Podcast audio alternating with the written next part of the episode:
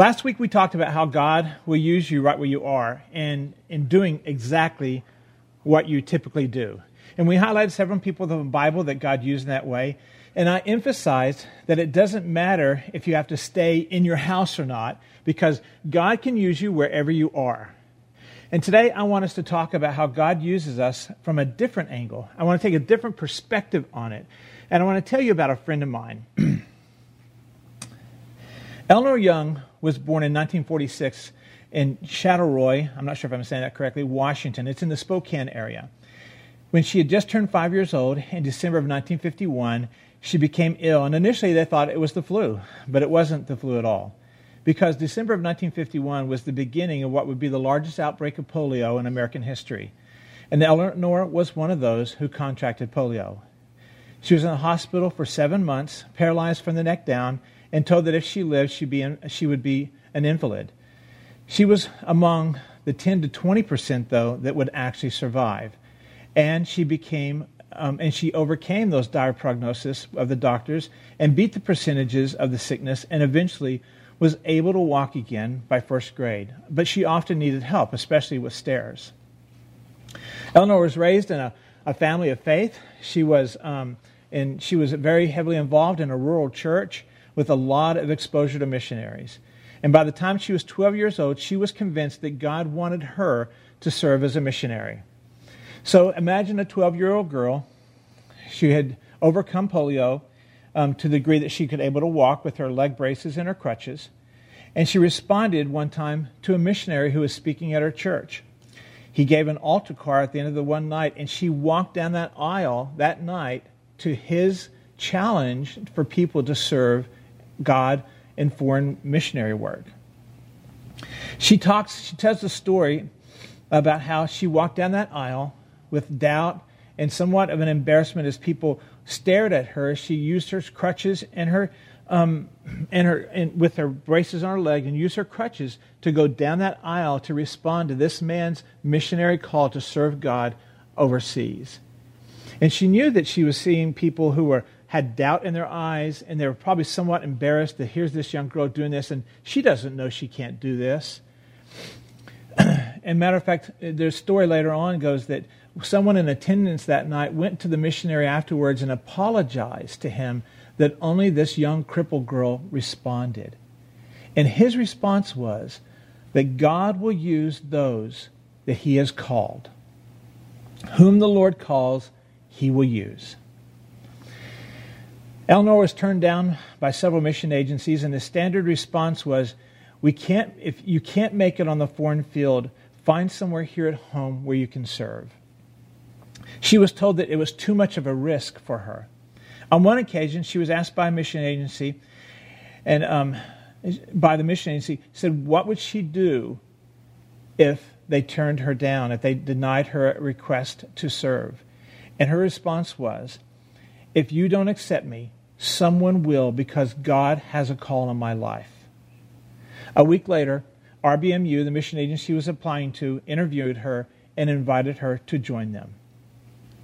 Eleanor didn't go to an urban center that might have had accommodations for her limited mobility. No, she went to Irian Jaya, a dense jungle nation, mountainous island belonging to Indonesia. Her assignment was to translate the local language among a tribe um, called the Kimyal in the interior mountains of the island. She said she felt the Lord directed her there to serve among the tribe, and she was, and because this tribe had the smallest features of any tribe on the island, they were they were small people, and she says they were one quarter of an inch on average too tall to be considered pygmies. But she said that she was perfect for them because they were the same height that she was, and she was able to look them in the eyes when she talked to them. Given her inability to traverse the mountain passes and the trails that went around the region, the people created a litter, like a carrying device, that she would ride in and they would carry her about in. As the people learned more about God and how He worked, one time they explained to Eleanor that she was with them because God wanted you to come to us. They had a sense that God had sent her to them for, for purposes of revealing Himself to them. And what began as a people that worshiped spirits As the gospel began to become more ingrained in their village, they began to grasp its truth, and the people began to learn to read and understand the Bible. And leaders from among the tribe began to grow in teaching them their, their own people from the Word of God. And one time she heard them calling her by something other than Eleanor. They called her, I think, they called her Jan Mali, Jan Mali, bad legs woman, or bad legs for short. Eleanor asked the pastor, Why do you call me bad legs? I know my legs are bad, but what is the real reason? And he replied this He said, Your bad legs are important to us. Our people with bad legs can't get out of this valley. But even with your bad legs, God brought you all the way here to give us His word. And God has helped you stay with us. He did all this to give us His word. This is how much He loves us. To the Kimyal, to that tribe, her weakness was a sign of how much God loved them. That's an amazing statement. In 1991, after seven years of serving with the Kimyal people, Eleanor suffered about a post polio syndrome that forced her to return to the States.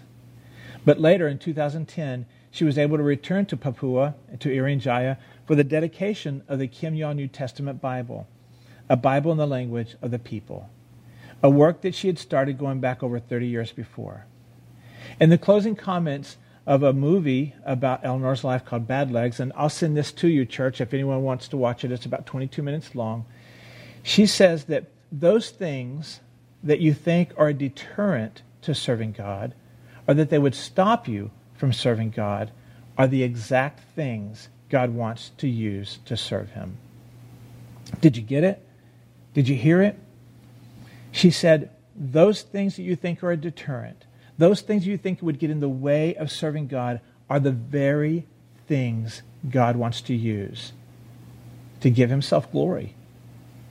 You see, man sees obstacles, man sees roadblocks. Man sees things that we can't get over. Man sees things that says, well, we can't do that, or you can't do that. And God sees opportunities. Now, I just want to pause and just tell you that's the reason why I think that our missionary reading program for our children is so important. Because so many of these stories in here are stories of men and women who were told they can't do this or were told it was too dangerous, and yet they did it. They went ahead and served God, and now there are nations of, of, of places where there are churches that are thriving because men and women went and did what they were told they couldn't do. And so that's why I think that our children, and then our parents also, reading these stories are so important. So, and we know our Bible stories as well. We know that David was not even considered by the people around him to serve in any capacity because he was the youngest. That's in 1 Samuel 16. We know that Gideon, he's from the weakest clan of his tribe, and he was considered the least in his father's house, and yet he was the one that was supposed to, to save Israel from, from the persecution. That's in Judges 6. We, and then we know the, how the Lord answered the Apostle Paul in 2 Corinthians 12, 9 and 10. And there the Lord said to Paul, My grace is all that you need. This is from the New Living Bible. My grace is all that you need. My power works best in weakness. So now I'm glad to boast about my weakness, so that the power of Christ can work through me. That's why I take pleasure in my weaknesses and in the insults and the hardships and the persecutions and the troubles that I suffer for Christ. For when I am weak, then I am strong. In our weakness, God works best. When Paul writes about being weak, he's speaking about being feeble and frail. In other words, easily broken, not dependable, inadequate, inferior. And when we find ourselves to be weak, feeble, frail, and, inadequate, God says that's when, uh, Paul says that's when God's work is at work in us. And that's when we are made strong. And being made strong means to be made powerful, able, capable. So when we are weak, He is powerful. And when we are not able, He is able. And when we are inadequate, He is adequate. Many Bible translations read 2 Corinthians 12 9 as saying that God's power is made perfect in weakness. The Living Bible that I use today says that it works best in weakness. So consider it like this that our weakness is the stage for God's strength. Man considers good looks, physical strength, mighty armies, fame, fortune, and intellect as the means to influence others and to accomplish great things in this life. And the church always is trying to adapt that model because then we'll have famous people come and talk about Christ. We want athletes to come and talk about Christ. We want the rich and the beautiful to come and talk about Christ. And Christ so often says, I want bad legs. I want the weakness because it's in the weakness that I get glory. He uses bad legs every time over strength and power. And so you see, whoever is on the stage is the one getting the glory. And there is only one who's worthy of getting glory, and that is Jesus. And he wants to be on that stage so that he draws men and women and children to himself. People from places like the Kimyal tribe of Indonesia. God wants to be on that stage where he draws them to himself, where he is the one who is redeeming them.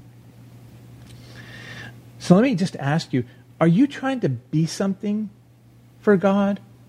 Are you trying to be someone for God? Are you trying to manage what others will think of you so that you can influence them for God? God is not interested in you being something you're not. He's interested in using you as you are. He doesn't want or need your personal accomplishments in order for you to, to be useful to Him. He doesn't need your title your wealth, your championships, your fame. He wants your weakness to do that. He wants to take a story like young James there, and he will take that story and he'll use that story to give himself glory more than he might will ever use any accomplishments that a young man has in his life that's to come. His brilliance will shine the brightest when you and I are at our weakest. In this world, we're taught to hide our weakness, to be ashamed of our weakness, to go back, um, to go to the back of the line because of our weakness. But not so with God. He seeks the man, the woman, the child that will allow God to use them just as they are for his purposes. We, we, we, we usually try to shelter our weaknesses so others can't see them. But John Piper has this one thing he wrote that is really great. And he says, We don't need to shelter hide or get relief from our weakness. Instead, he, said, he says this The deepest need that you and I have in weakness and adversity is not quick relief. In other words, the thing that made Eleanor useful to God was not that she was 100% healed and that she was had legs that would support her, and she would walk through those mountain jungles by herself. It wasn't quick relief, it wasn't a quick fix. But it's the well grounded confidence that what is happening to us is part of the greatest purpose of God in this universe. And that's the glorification of the grace and power of his son Jesus. He will use you not because you are incredibly successful. He will use you just as you are. And then, and then grabbing what we talked about last week, he will use you just as you are today, just where you are today, for his purpose and for his plan. And he'll make you, he'll make you just as you are in your weakness and where you are today. He will make you count for eternity in ways that we could never dream in ways that we could never imagine. Can you think that when Eleanor was in an iron lung as a little child, that anyone would ever said, this woman, this young girl, she will grow up to translate the Bible into a tribe that's never ever heard it before. And she will go there and she will make that count for eternity. No one saw that but God. And that was his eternal plan for her life. Now, then, what about you? What about you? We think that we have to overcome these things in our life to be useful. And yet God says that that thing that you're trying to overcome is that thing that he wants to use. And you might never go translate the Bible in a you know in a some other foreign language, but you might be a light to the neighborhood that you live in. You might be a light to the, the office that you work in.